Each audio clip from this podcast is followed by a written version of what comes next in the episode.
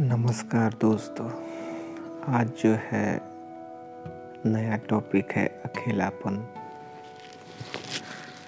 तो अकेलापन सभी दोस्तों, भाइयों, माताओं, बहनों, कभी न कभी ज़रूर आता है।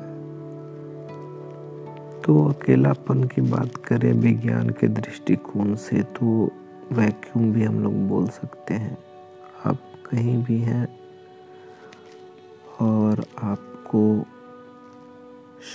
का अनुभव हो रहा है। आप में सकारात्मक यानी पॉजिटिव एनर्जी भी जा सकती है नेगेटिव भी जा सकती है। तो अकेलापन में आदमी क्यों जाता है? उसका कारण यही है कि या तो समाज से, पढ़ाई से, किसी से लड़ाई, झगड़ा होकर आदमी जो है, अकेलेपन में चला जाता है। एकांत में उसे अच्छा लगता है।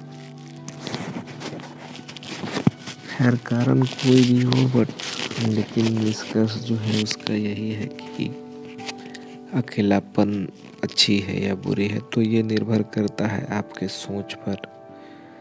अगर आपको अकेलापन अच्छा लगता है तो अगर आप पॉजिटिव हैं तो सकारात्मक सोच रखते हैं तो नकारात्मकता को कुछ नहीं बिगाड़ पाएगी। आप हर समस्या, हर समाधान जीवन में आने वाली परेशानियाँ, जीवन में आपको क्या करना है, परिवार के लिए क्या करना है, ये सब सोच आप अकेलेपन से ही ला सकते हैं। एकांत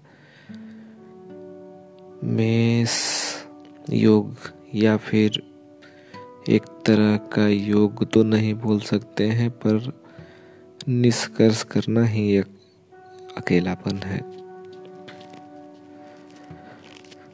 तो कभी भी इसको नकारात्मक दृष्टि से ना देखें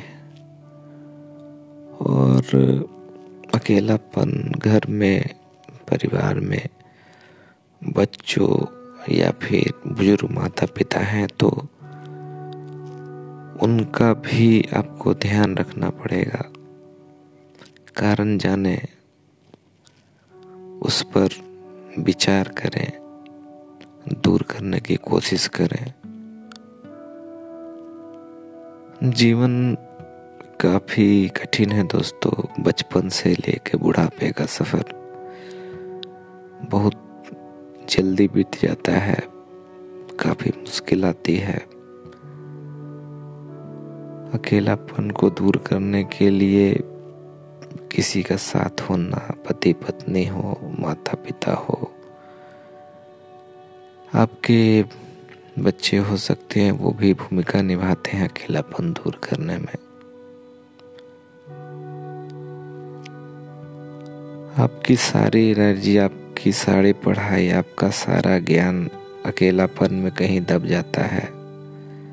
आप मंथन करते हैं, मस्तिष्क मंथन करता है। समस्याओं पर काबू पाता है। अकेलापन अच्छा है या बुरा, मैंने पहले भी बताया, काफ़ी कुछ निर्भर करता है आपके व्यक्तित्व पर। जीवन में अकेलापन कभी न कभी हर लोगों के साथ आता है। अकेलापन अच्छी चीज़ है। हमारे लिए भी अच्छी चीज़ है। मैंने भी अनुभव किया है अकेलापन का। सोचा इसको आपके साथ साझा करूँ। तो पॉडकास्ट अच्छी लगी तो धन्यवाद सभी दोस्तों का।